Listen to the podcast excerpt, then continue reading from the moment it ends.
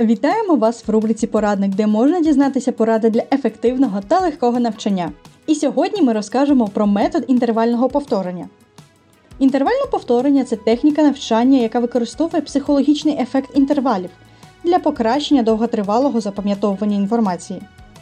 Таке визначення ми отримуємо з Google. А тепер давайте розберемо його по-нормальному. Повторення з інтервалами передбачає перегляд матеріалу зі збільшенням інтервалів для покращення збереженої інформації в пам'яті.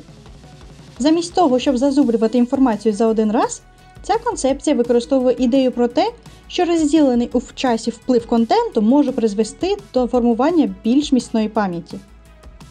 Цей метод, як ми вже казали, ґрунтується на ефекті інтервалів, психологічному феномені, коли інформація краще запам'ятовується, коли навчання розділене у часі на відміну від масової практики 3З зазубрив, здав, забув. З цією технікою, коли ви стикаєтесь з новою інформацією, ви маєте переглядати її незабаром після вивчення, а потім поступово збільшувати часові інтервали між наступними переглядами, гарантуючи, що ви переглядаєте матеріал якраз тоді, коли ви збираєтесь його забути.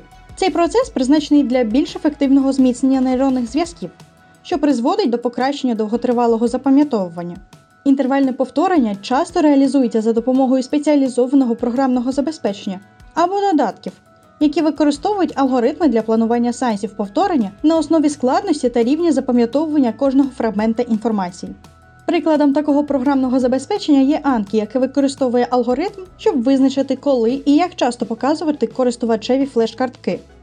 Але також ви можете створити подібну систему самостійно, відкриваючи і переглядаючи свої конспекти через 1, 3, 5, 7, 15, 30 днів після його заповнення. Звісно, цей метод допоможе лише тоді, коли ці конспекти є. Є також скорочений варіант даного методу. Він підійде в тих випадках, коли до сесії залишилося 3 дні, а ви не ходили на пари і випросили в своїх колег конспекти. Для реалізації цього способу нам знадобиться позначити головні тези при першому прочитанні конспектів, а далі переглядати лише їх з інтервалом в 1, 3, 5 годин щодня, тобто загалом 9 разів протягом 3 днів.